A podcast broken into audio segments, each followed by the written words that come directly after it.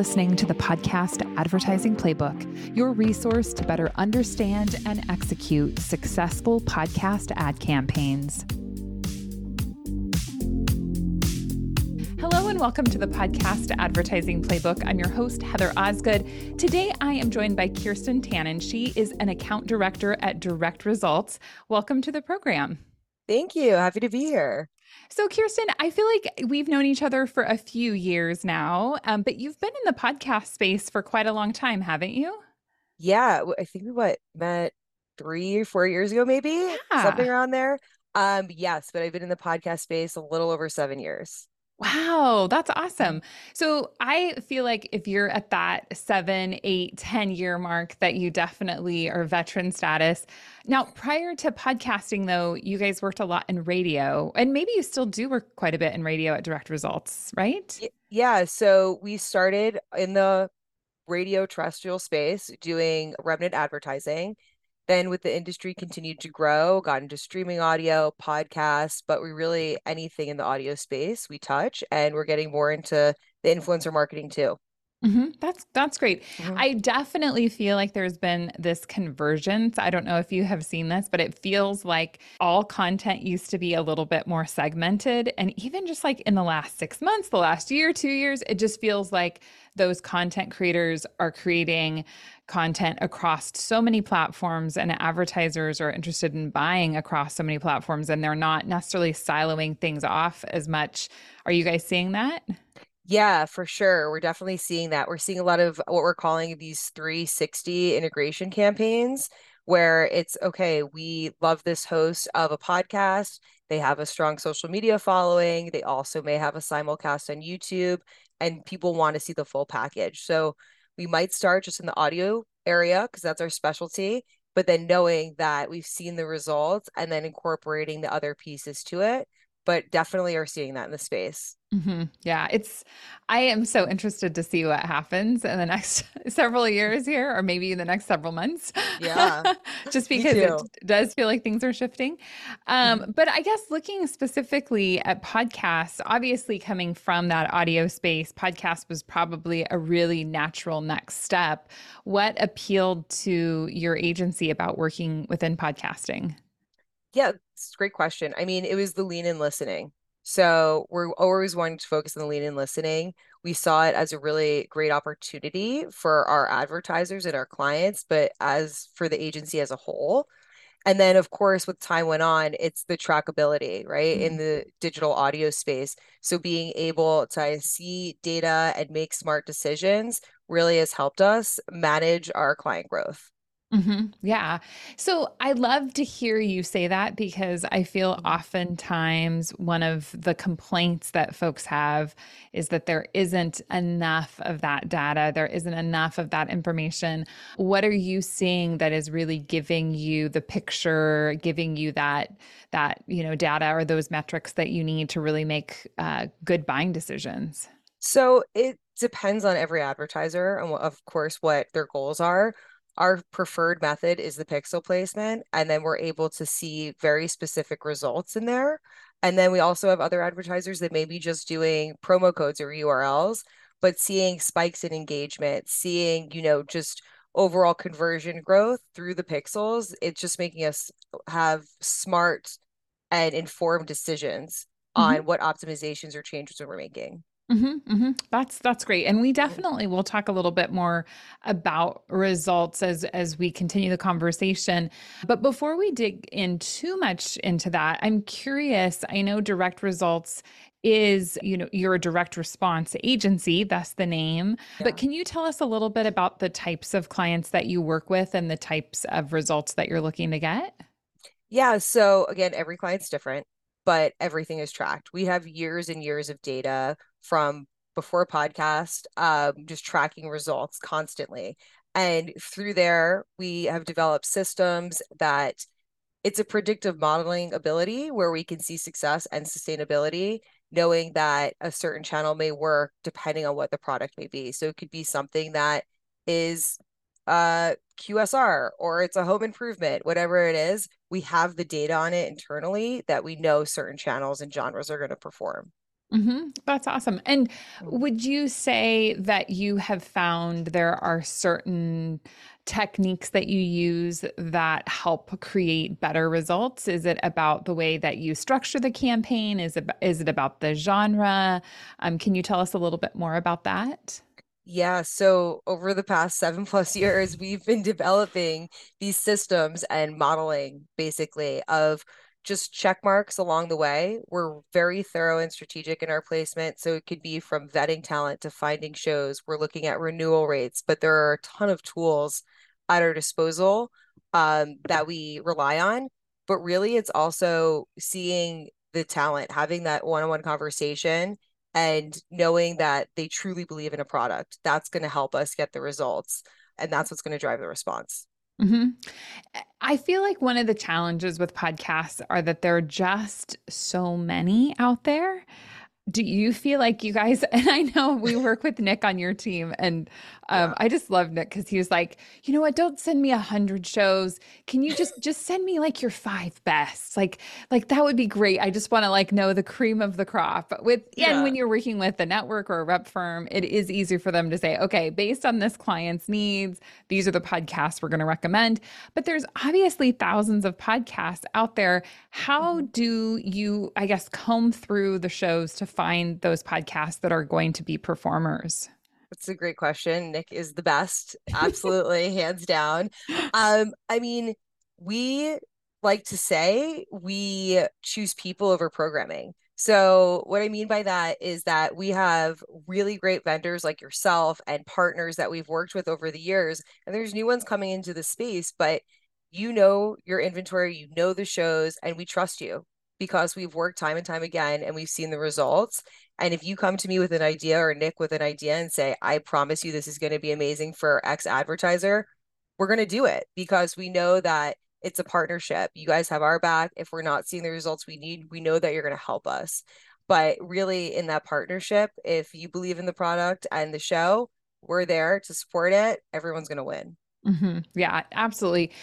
How do you feel like you lean into that partnership with the host in particular? Is it about product samples? Is it about, I guess, really getting to know them or the length of commitment?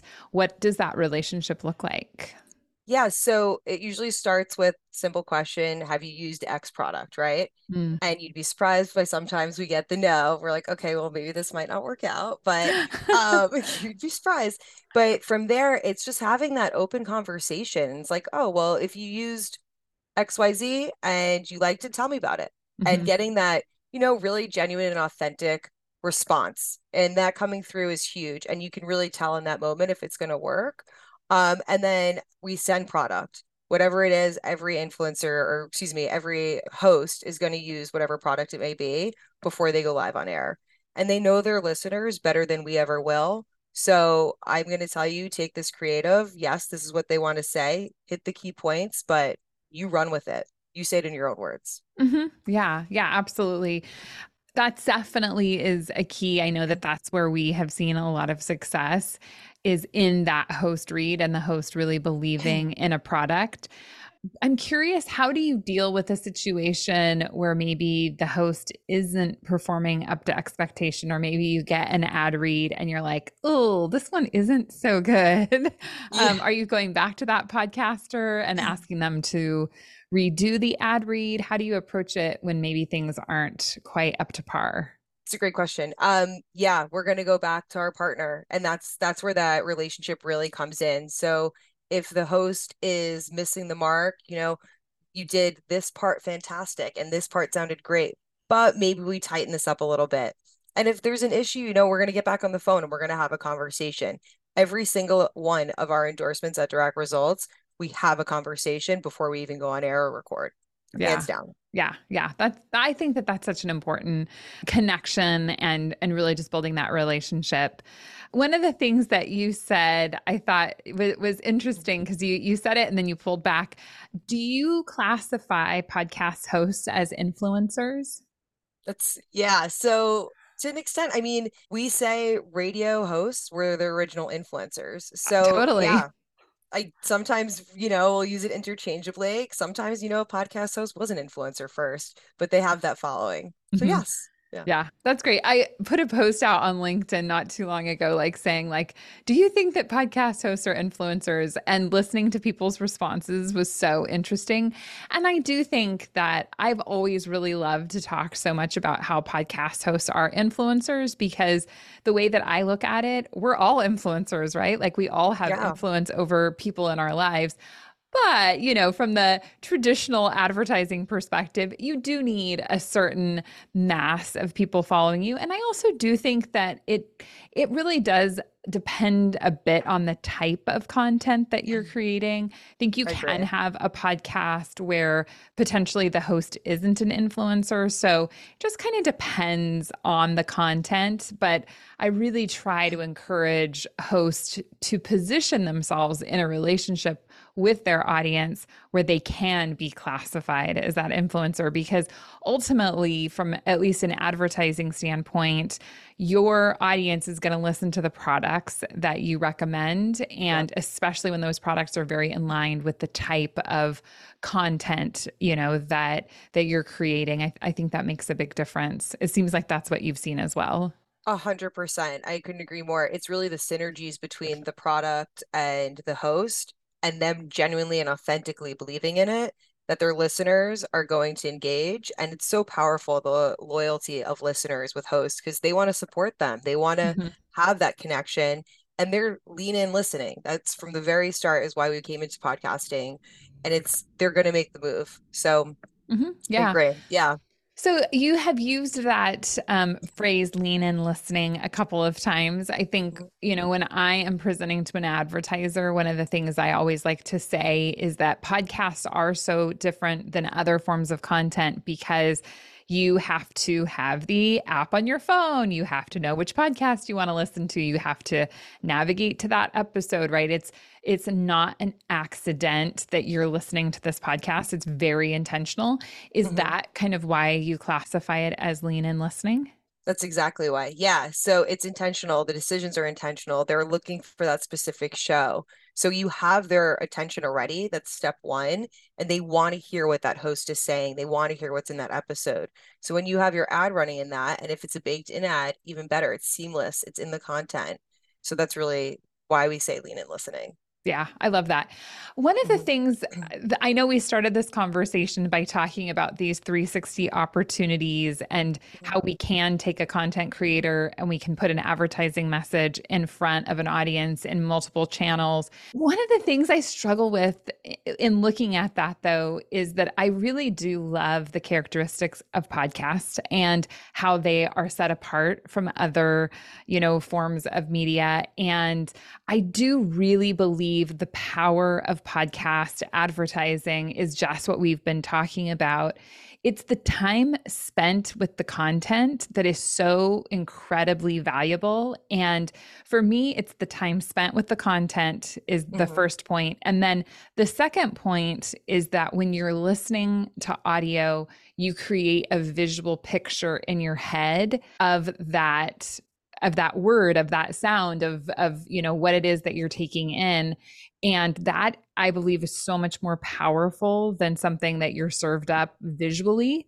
Mm-hmm. and while i see that there are so many opportunities with other forms of content i really believe it's important for us um, especially being in audio both of us being in audio just to lean into the power of audio. And i do get a little concerned that by grouping all of it together. And there's been so much talk in the podcast space recently about YouTube and hey, the mm-hmm. power is there. I get it. But I just get concerned a little bit that audio can get lost in the mix because it doesn't audio isn't always the top dog, especially when we're talking about video and social and, yeah. and other things. Um, what are your thoughts about that? I mean, that's a really fantastic point. I we're all here because we love audio, and I and speak for direct results. It's the audio is what makes the difference. It's that connection. It's the listening aspect. It's intentional, right? So mm-hmm. I'm with you. I think the YouTube, there's that blurred lines right now between the simulcast and is the audio getting lost in this space because we're incorporating those visual aspects or with social. But I think in the end, if we're leaning in with the audio, it's finding where those consumers are mm-hmm. at all these different points and times and places and still connecting with them. And that's where we want to be. So it's just a reinforced vertical if you incorporate those video pieces and the social, but audio first, first and foremost. Yeah. Yeah. I love that. I mm-hmm. also will say that one of the big challenges with audio is that clickability factor. And I mean, it just isn't there, right? You are listening to something, and I know Spotify does have like on screen where you can click through. And I know mm-hmm. I've talked to companies in the past that are trying to develop more on screen that, you know, mirrors the audio that would come up with an ad that you could click through while you're listening. So if you really liked it, you could say, oh, hey, listener, like grab your phone, click on the link right now and like go to purchase. And Mm-hmm. I I still really hope that that opportunity comes because I I think that if that were available across all different types of listening platforms that that could be the connector piece. And in my opinion that in and of itself could really just catapult audio because there is that clickability that can be a challenge. Do you guys see that at all yeah for sure i mean it's constant proving audio proving mm-hmm. it out that it works because you don't have that clickability i think pixels are you know the step in the right direction but there's still that area where we need more mm-hmm. what's the attribution modeling so just keeping tabs on what's going on in the industry, like you said, like the Spotify piece that's there, just watching it because we still need that. I think that one little bit is missing. And once mm-hmm. we have it, it's going to be a slam dunk. Yeah, yeah. No, I, I totally agree. So I'm curious, getting back to trackability because yeah. you are looking for direct response, because we're looking for how can we monitor the results of this campaign. How do you approach that? So I know we've already talked about the pixel and promo mm-hmm. codes, but if a brand new client were coming to you and they were saying, okay, we want to create a great campaign, but we also want to make sure that we can track the results, what would that mm-hmm. look like for you? Yeah. So, I mean, what does success look like to them? So, mm-hmm. identifying that with them, number one, first and foremost. So, is it getting website traffic or is it people downloading a brochure? What is it exactly? Working with them, making sure those pixels are placed in the right place. But if that's something that's not opportunity for us to be able to track, maybe they don't allow pixels well, what can we do? So that's where the call to action and the offer really come into play because we need to have that ability to measure. So working with them hand in hand as a partner, saying, okay, you know, we've driven a hundred people to your website and we saw on your back end, you were able to share like through your read only Google Analytics that 50 of them went to brochure and we were the only audio or medium that was running. So that's the way we do it. But just really step one mm-hmm. identifying mm-hmm. what success looks like to them mm-hmm, mm-hmm. And what kind of conversion rates would you say you guys see from podcasting? Is there a standard across the board? That's a great question. So I wouldn't say there's a standard across the board. Mm-hmm. I would say that depending on the advertiser and what the offer is, is how fast we're going to see engagement. And of course, you mm. know, if it's a high price point or not. We have some that are seasonal, so we see it immediately. But I would say, in general, as a rule of thumb, we see connectivity fairly quickly. Like you should see some kind of attraction. If you're not, optimizations or changes need to be made. And I'm not saying like drop the show, not at all. But maybe that's where we go back to the town and say, you know, we listen to the ad again. Maybe we tweak this a little bit. Or what do you think's missing? I getting their buy-in and opinions really important. But just seeing that initial connectivity is really at the early stages, I think is really, really key. Yeah, I totally agree. One of the things that is so tricky about podcasts is that I know we talk about this. I feel like we throw around this word often, but is mm-hmm. just that scalability piece because the way that I look at podcasts, and granted, yes, I think the the closest comparison would certainly be influencer marketing, where you're going and you're buying specific influencers. But when you mm-hmm. are going through and you're buying specific podcasts, it can be challenging in that it's not as though you're like, okay, I'm running like Instagram ads or Facebook ads and I know how they're performing, right? And it's it's like you say, oh, okay, well, we tested you know, this image and this call to action and this copy and that converted well. So let's go ahead and double, triple down on that. You know, let's just buy three times the impressions or whatever. It's okay, this podcast worked really well for us. And mm-hmm. now we've got to go find another podcast that works really well and another podcast. So there there can be definitely some obstacles in terms of actually building out campaigns from mm-hmm. that perspective. And I do think that the point you make about optimization is so important because I don't see podcast ad buying as a set it and forget it kind mm-hmm. of advertising as you are, you know, I mean, you you have to constantly be monitoring your results, but as you're seeing that maybe something is performing or isn't performing, you have to constantly be tweaking. How do you approach that and the optimization process that maybe needs to happen? Okay, so we as an agency and media specialists in general, especially like Nick as you mentioned, we're very thorough and strategic in step 1 of even finding the show. So once we do know that little grain is going to be killer and it's working, finding that look-alike, we already have a stack that we've been identifying and watching to see if that's something we can rotate in.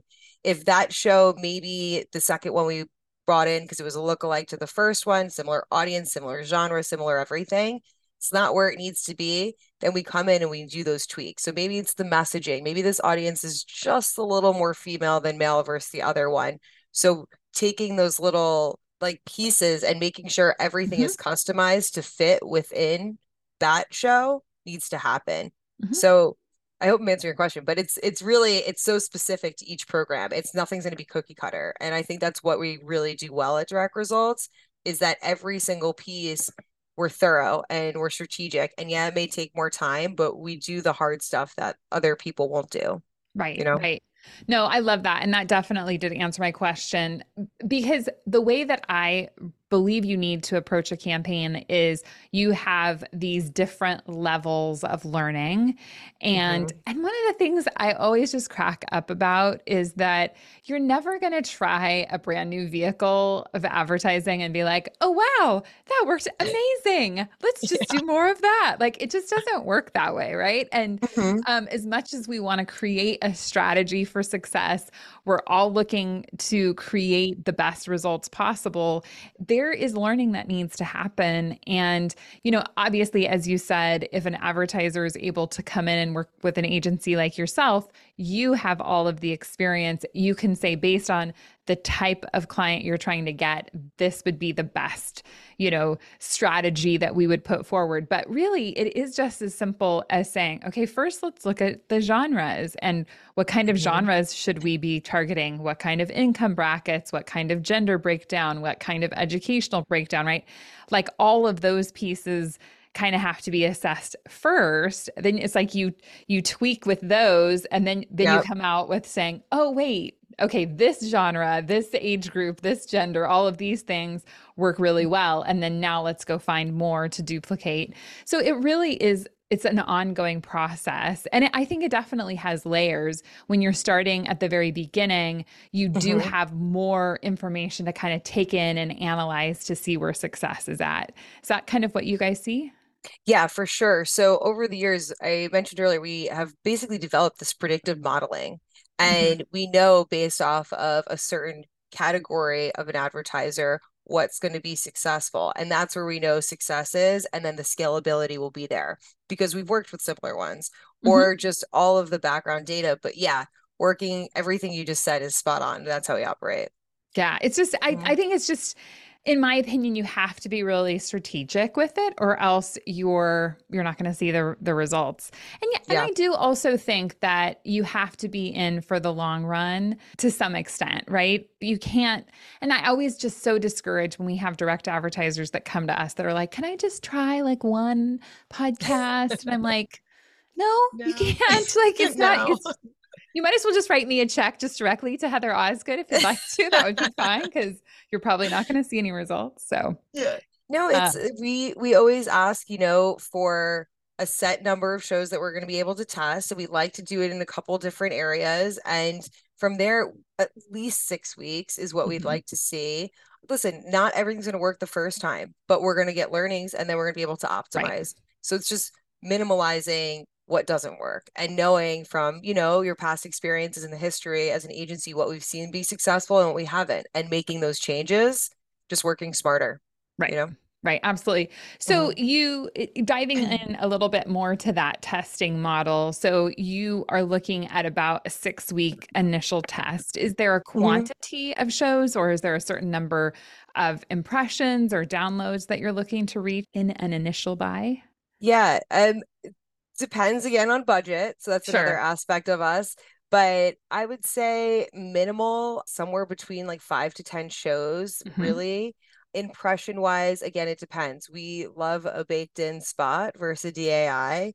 So depending on how much is available, but six weeks and then i would say budget comes into play yeah yeah yeah so i'm so curious because i feel like you know we talk so much about dynamic ad insertion so and mm-hmm.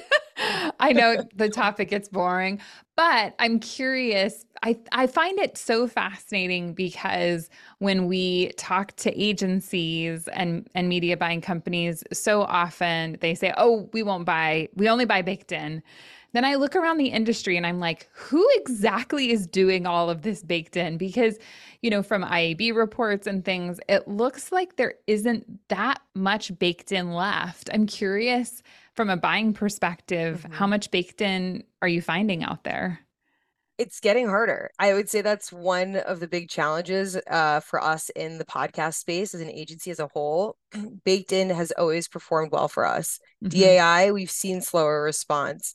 They're still out there. The baked in ads are still there. We know where to find them but our new goal and something we're really learning is like how are we going to make this DIA transition? It's not going anywhere but how are we going to make it work right. and how are we going to make it successful we're finding ways about that but the baked in spots they're still out there well and what we are finding as we're integrating more youtube you mm-hmm. cannot mm-hmm. do dai with youtube so no. yeah it's well that's we are seeing so the youtube piece like we were talking about the video aspect earlier audio first but when we're seeing that simulcast we now know that we're going to be baked in Mm-hmm. And it's that reinforcement on another vertical where we do have that clickable piece where we can get a logo included. Maybe we could do a custom segment. There's all it opens a whole new door for us. Yeah, yeah, absolutely. And mm-hmm. there is so much power in that. And the way I also look at it is that you have to have multiple impressions, you know, especially yeah. if it's a brand somebody isn't familiar with. People need to hear about your product multiple times before they're going to make a buying decision. I do think there's a lot of power in cross channel promotion because if I hear your ad on a podcast and then I see your ad on a YouTube and then I come across it on social media, suddenly I'm like, man, this brand is everywhere. maybe I should check it out. And so mm-hmm. I really do think that there's so much power in that synergy. Um, and really, every channel should be addressed differently in terms of our strategy with that channel. For sure. I couldn't agree with you more. It's, like I said, you want to be everywhere the consumer is, and we're going to be there. So mm-hmm. if it's the YouTube piece or it's the social or who knows, but we're going to find a way. And you're right, finding that customized message and doing it special for each one of those channels is really important too. Yeah. But it makes them, yeah, reinforcing it. Yeah, yeah, absolutely. Do you feel like there are any? I know we've already talked about DAI a little bit, but do you feel like there are any specific challenges that you face in the podcast space? yeah so aside from DAI, I mean another piece would be I don't want to say DAI again, but it could be like an overselling of the inventory in a way mm. with DAI. Mm-hmm. Just or so, also maybe just too many ad spots in an too episode. Too many ad spots in an episode. Yeah. yeah, that's been a big challenge. Mm-hmm. So mm-hmm. we've been really conscious of that, putting plans together, looking at shows specifically, look using our tools that we have available to see how many ads are in there and working with our reps. But that's something that I would say is a growing and ongoing challenge right now. Yeah, I could definitely see that.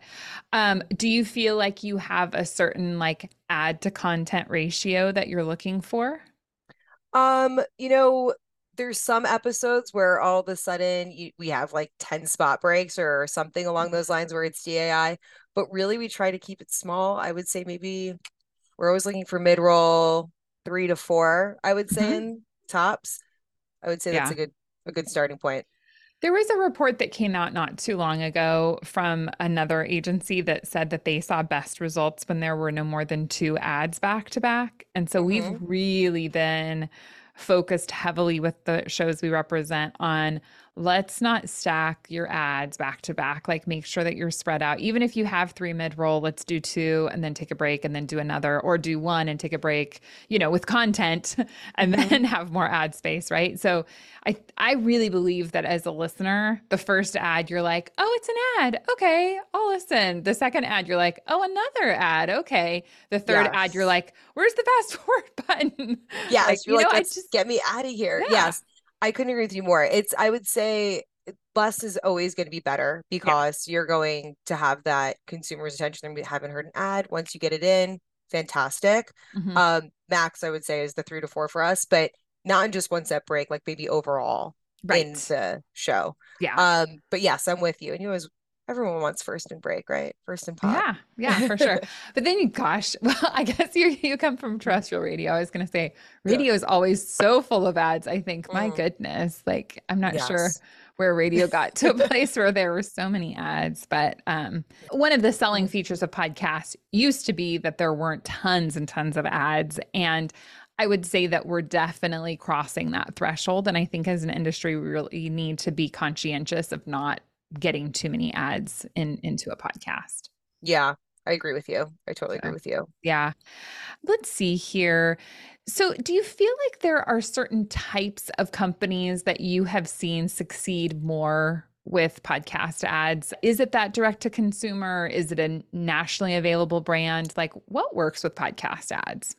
Let's see. I think high consideration products in general, right? So, I think that's really important. But yes, direct to consumer and yes, national. I think it's just matching the right talent mm-hmm. with the right product is going to be a win. You're going to drive engagement either way and the response will follow.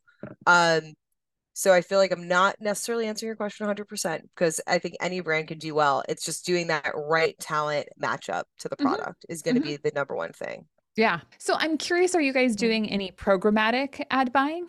We are not doing programmatic. You're not. Okay. No. I'm Mm-mm. so curious to see where programmatic goes. I feel like there is a lot that's headed in that direction. I know that at True Native, we've been doing many more run of network buys than we had mm-hmm. before, which to me is exciting for the smaller podcasts because we can aggregate those impressions together and do more run of network. Um, mm-hmm. But I, are you guys finding that that maybe run of network is appealing?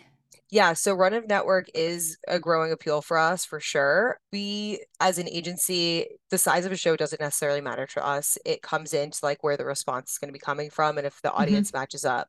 But Run of Network podcast has been a really great way for us to test in maybe genres or smaller shows that we haven't been able to before mm-hmm. um, and see the performance. But yeah, we have been doing a lot of Run of Network podcasts. It's a great space. Yeah, that that's terrific. So I mm. know you touched on the size of a show and that small doesn't necessarily mean that it's going to be ineffective. Mm-hmm. When you classify small, is there like what is your definition of small? Is it a show that's got 5,000 downloads an episode or what does that number look like? Do you know? I would say around 5,000 downloads an episode is about yeah. right. Yeah. Um, okay with smaller than that it's not a problem, but usually around 5,000. Yeah. smallest. Yeah. Well, and the reason I bring that up is because I feel like, especially like when I go to conferences and things, I'll have these, you know, podcasters come up to me and they'll get excited and I'll say, well, how many downloads do you have? And they'll say things like, oh, well, getting a hundred downloads an episode or 500 an episode. And it's just great. I mean, and I know yeah. I've heard it said many times, if you were in a room of 100 people or 500 people and talking to them, that would feel like a lot. And yes, it would. But we also have to look at it from an advertiser's perspective. And yeah. if they're not getting a certain number of impressions, it doesn't really make sense. And so that's mm-hmm. kind of the threshold you're looking for. Yeah, that's definitely the threshold we're looking for. I mean, any response is good response when we're for getting sure. sales, but yeah, usually around the 5,000 mark. And if if it comes to maybe the show's a little bit smaller, we have like we have levers in place where we can still work with them maybe it's not just going to be on a straight CPM basis, mm-hmm. but maybe we do something like more of a pay per inquiry and we could do a PI deal, something mm-hmm. along those lines until, you know, we're seeing success and they're seeing success. So it's a win win. Mm-hmm. Yeah, no, absolutely. So, um, what about on the other side? Have you guys found that there are shows that reach a point where they're too large? Maybe the investment is too great to even test into a show. Is there a threshold there on the other end? Yeah, I would say not necessarily in the audience size, like the impression mm-hmm. level, but the price point. It's mm-hmm. it's everything has to have for us an ROI against it. So mm-hmm. if we're seeing that a show is $50,000 and it has to have a 2.5 goal, is it really going to hit that? I right. don't think so. It's not going to be feasible. So finding that sweet spot in the space has always been one of our specialties of knowing where to step in and then being able to grow from there. That's that's always been a challenge as well because there's huge shows that we would love to test, but the price point just is so high. Right. That's what I've always mm-hmm. thought. I always think back to I talked to an advertiser who was, you know, new to this space and they they worked with an agency and they're like, "Well, we've spent $150,000 on a campaign and it just didn't work." And I was like, "Well, tell me more about the campaign. Like, what did you guys buy? And they're like, oh, well, we bought three spots on a comedy show and they were like each $50,000. And I was like, wow, I don't know that that's how I would have set that up. It's like our CPMs, like we, we look at so many pieces before we even consider booking a show mm-hmm. from the cost per thousands to what is the renewal rate, right? How many direct response advertisers have they had?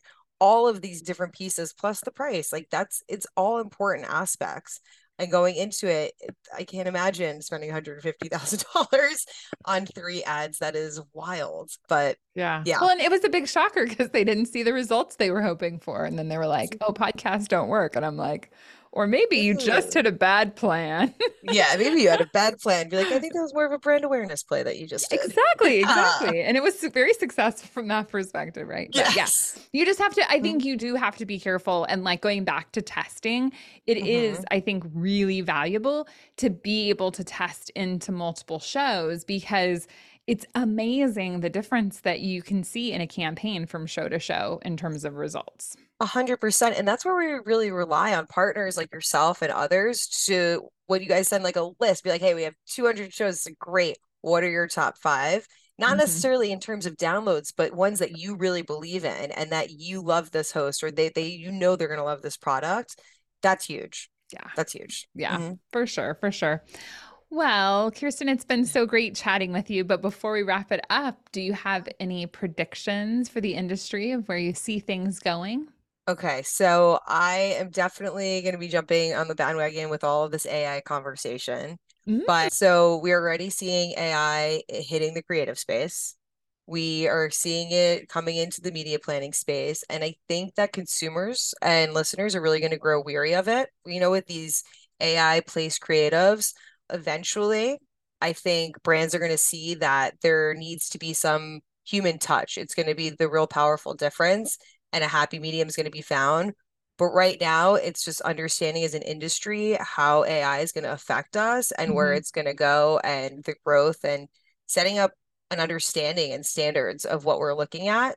I think that's definitely something that's going to be in the future. And of course, the DAI conversation continues um, with a TBD. But yeah, I think AI, AI is going to be a huge impact over the next few years.